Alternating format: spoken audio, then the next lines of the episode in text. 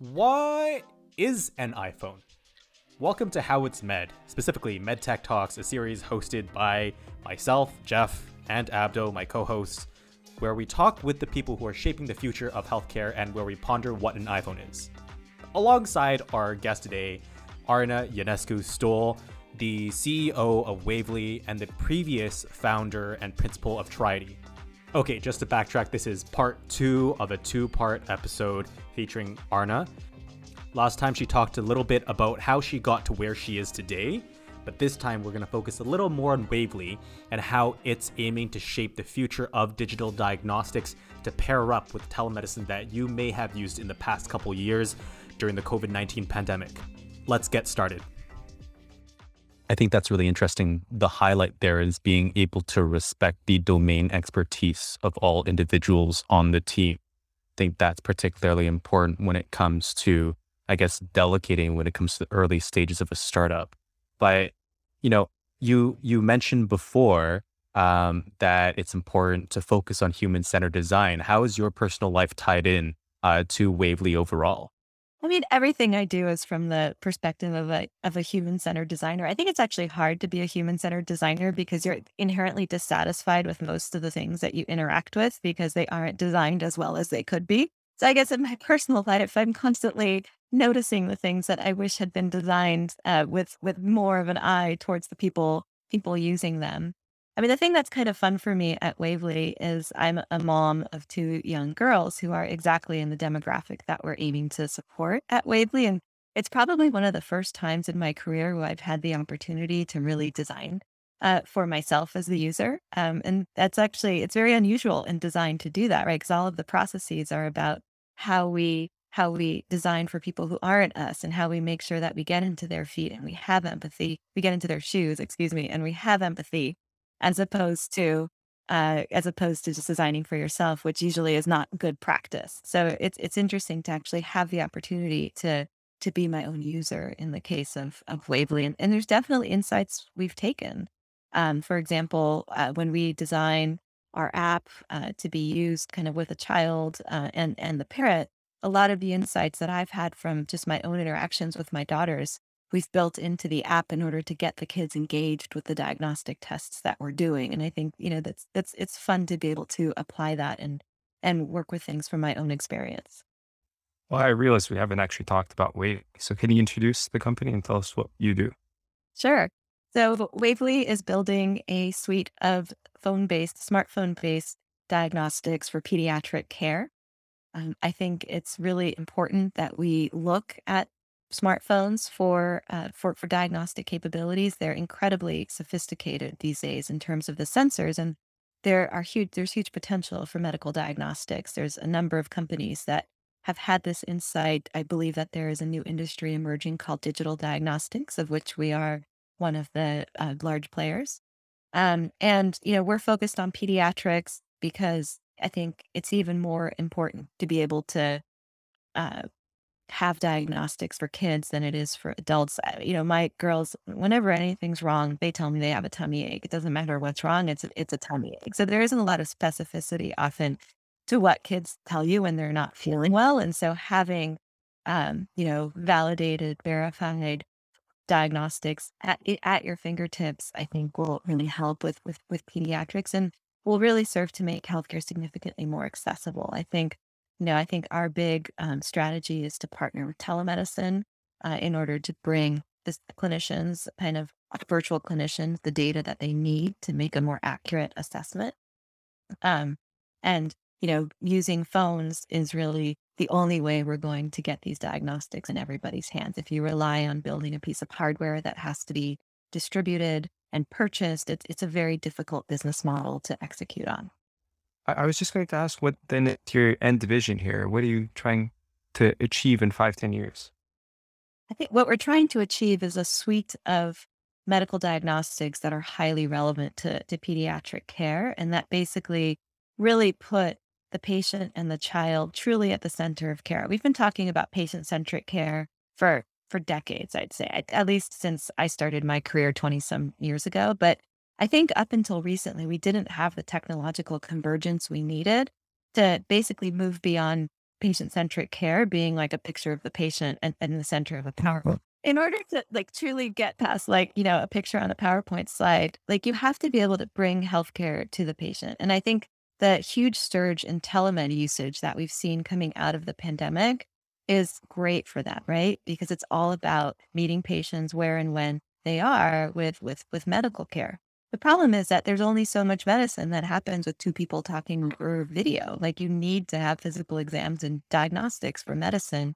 And so until you can actually add that into the mix, you're not going to have full patient centric care. And so I think that by having this convergence of highly, highly accessible medical diagnostics that literally anybody with a phone can access and telemedicine, um, you, you, we finally have a shot at achieving this vision of, of patient centric care. So, I mean, now you're talking about a future of patient centric care that allows people to get care from wherever they are without having to travel an hour or so out of the way to drive, uh, to park, and then to wait for another hour in the waiting room.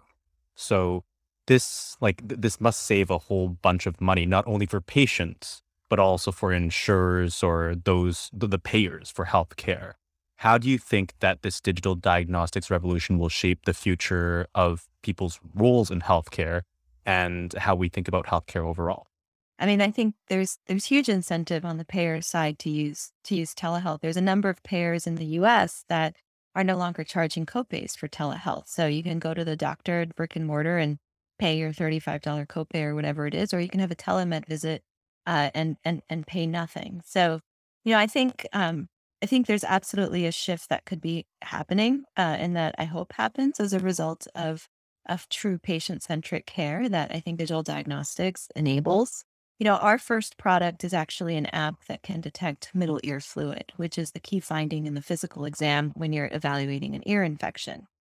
And essentially what what we're doing is we're enabling a parent who is woken up in the middle of the night by a child who's screaming and you have no idea what's wrong and this has happened to me to have an urgent care visit from the child's bedside at three in the morning right like that is incredible and i think that really puts the patient and the family and the parent in control of of healthcare and also this this feeling that it's there for you when you need it, right? It's not something that you're going to have to wait months and months to schedule and, you know, cancel work and not get paid and expose your kid to germs.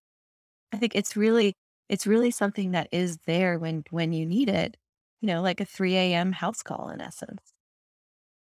Hmm. Hmm. I, I can't help but think though that we're only able to build in a modular fashion the physical exam I guess, virtual, you know, replacements one by one. Um, do you think that we're able to, we will ever truly be able to replace physical exams with, you know, the suite of virtual tools we have available through our phones? Um, or will there, in your opinion, be forever this gap between actual physical exams um, and exams done over a virtual consultation? We're never going to be fully virtual in our care. There's always going to be things that require a visit. But what I'm really excited about is that, is that there are a good number of digital diagnostics companies that are building diagnostics in different realms. In order for digital diagnostics to change the world, we can't be the only ones doing it. We shouldn't be the only ones doing it, and we're not. And I think that what you're, going to see, say in the three to five, 10 year time frame, is a significant aggregation of these digital diagnostics into a common backbone so that um, you have so that you know when you need a diagnostic you have access to it. And i think we're going to be hitting it kind of therapeutic area by therapeutic area. There are different companies focused in in different in different um, domains. And so you know there's going to be things that you're always going to have to go in for for spe- you, especially for more specialist type uh, visits where you need equipment that is only available um, in a hospital setting. But I think that slowly by slowly, we're going to chip away at a significant percentage of the more run of the mill appointments that we can address with a digital diagnostic and a telehealth visit. Do you think that virtual care is trying to replace features or is it trying to add features? So, virtual care, I think what we're trying to do is make healthcare more efficient. Um, and so, what digital diagnostics does is it's essentially uh, enabling that efficiency to happen, right? And enabling that locus of control to change from being very clinic centric to being patient centric for sure, for for for real. That that was my question on that. Uh, I'd like to talk a bit more on Wavely and specifically uh, the the suite that you mentioned. Is it uh, since I'm an engineer, this interests me a bit. Uh, is it a lot easier to make the third app compared to the first? The, I think depending on on uh, your your point of view, the answer is yes and no, right? Because what we are putting in place with this first app is a fundamental business model. We're putting in place integration infrastructure. We're putting in place commercial partnerships. And so all of those we'll be able to leverage for apps two, three, and four that are on our roadmap the actual core technology, right? Once we get the patents um, out of the academic setting into the into the company, actually, you know, turning the technology proof of concept, which is essentially what you get out of an academic team, into something that is productized and scalable and robust enough to be put in the hands of uh, people outside the core team. Um, that you know that that itself can't be scaled. That that's the same amount of effort, but all of the the business components with, as I said, the business model and the um, the partnerships uh, and the revenue structures, you know, all of those, the whole idea is to be able to replicate those and leverage them across different core apps, diagnostic apps. I mean, from that, you're beginning to talk more about a platform and less about a standalone product. Um, if you were, if you, well, you are talking to an audience which includes uh, medical learners and physicians who are might be interested in starting their own standalone products. Would would you encourage them to think bigger uh, in a more platform based fashion, or would you encourage them to focus on solving the product, uh, the the problem at hand first? How would you encourage them to think about you know medical innovation should they wish to make a big impact? You have to do both simultaneously. You, I think, uh, you you need to have a vision for where this could go but if you don't land the first product and make it right and get traction you don't have permission to do the rest of it. So i think it's about understanding where you fit in to a bigger vision and being able to talk to that but then also being able to execute and show that you have earned the right to move towards that vision with your first product. So it's really a, a both answer. That's particularly interesting and for those who aren't in the medical field themselves, engineers, designers, etc., uh, how would you advise them to, I guess, you know, take the same path that you did? What were some of the greatest lessons that you learned along the way to be where you are now? A really important thing in healthcare is expertise that you get from being in the industry. I would highly encourage uh, people who are outside of healthcare to find a partner who is inside of healthcare to to work with in order to navigate together. Um, I find healthcare extremely fulfilling uh, for multiple reasons. I mean, first of all, I think healthcare is a basic human need, and I love being able to work on something that is such a basic human need. Um, and as I said at the beginning, I think there is a level of challenge inherent in healthcare that I, I personally feel very drawn to. Um, and so I think you, you, you, it's, it's hard to wing it in healthcare. Like you can't just, um, you know, build something and launch it. Like it just, you're, you're, you're going to get shut down. Right. And so making sure that you have a partner or the experts around you who can guide you on the things that are different about healthcare that need to be done right, I think is, is, is, is really important. Awesome. I think we've been talking technical stuff for a while now. So I want to bring it back to a personal life. So what's it like being a mom and a CEO? That sounds hard. Part of the reasons I decided to accept the offer and, and join Wavely as the CEO is because I have two young daughters. Um, I, I don't think that there are enough role models out there for how you can be a mom uh, of two young daughters and a CEO at the same time. And I really wanted my daughters to have that as a role model and, and, and their friends as well. And so a, a, a big motivation for me was to try to craft that that role model. Um, you know, I, one of my teammates told me this week that she's expecting uh, her her child in in May, and I got extremely emotional and, and excited about that because I feel like I was never really supported very well uh, as I had children. And, you know, I basically started my own consulting firm, Triety, because um, I wanted to basically be able to call the shots and be a mom on my terms. And so the way I did that was to start a company. Um, and it worked for me. But I I really, really want to reset and I want to find a way. And, and obviously, we're not like money is not the way we're going to support because we're a startup. We're not like a big tech company that can pay people for you know months and months and months of of of, of leave but I really want to find creative ways and appropriate ways to to support new parents in, in a way that I was never supported. And it, again, I don't think it's about money. I think it's really about mindset and flexibility. Um, and I'm I'm just you know I'm I'm so honored to be in a role right now where I can do that for someone. That's that's very honorable of you, actually. So then, why do you think the support that you're talking about hasn't happened yet? What's what's what's the holdup? Well, you guys are Canada based, which is very different from the US. Um, I mean, I don't know how aware you are of some of the discussions that are going on in, in Washington, but you know, one of the things that Biden tried to put into a recent bill was essentially paid family leave when when you have children, because the US is one of the only countries that has no federal paid leave when when you leave. And I think um, I mean, you know, there's like this staggering statistic that like over 50% of women are expected to be back at work after, you know, two weeks, two weeks after giving birth, which is like your body isn't ready, much less your brain, much less anything, especially when you're a new mom. So I think, uh, you, you know, I, I think there are a lot of issues in the US in, in particular with not supporting um, parents uh, in in kind of the the journey into parenthood. Um, and I think the problems are systemic. I don't know if we'll ever kind of see shifts in, in kind of at the federal level in the U.S.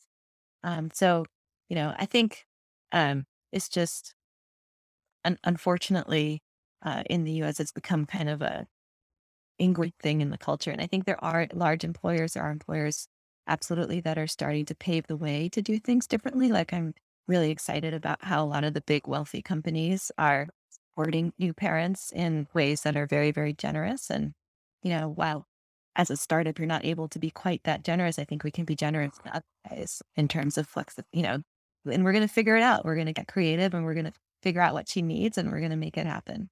I, I think that it's been fascinating to learn about how you got to where you are, the systems that you've built, and what you're trying to build for the future.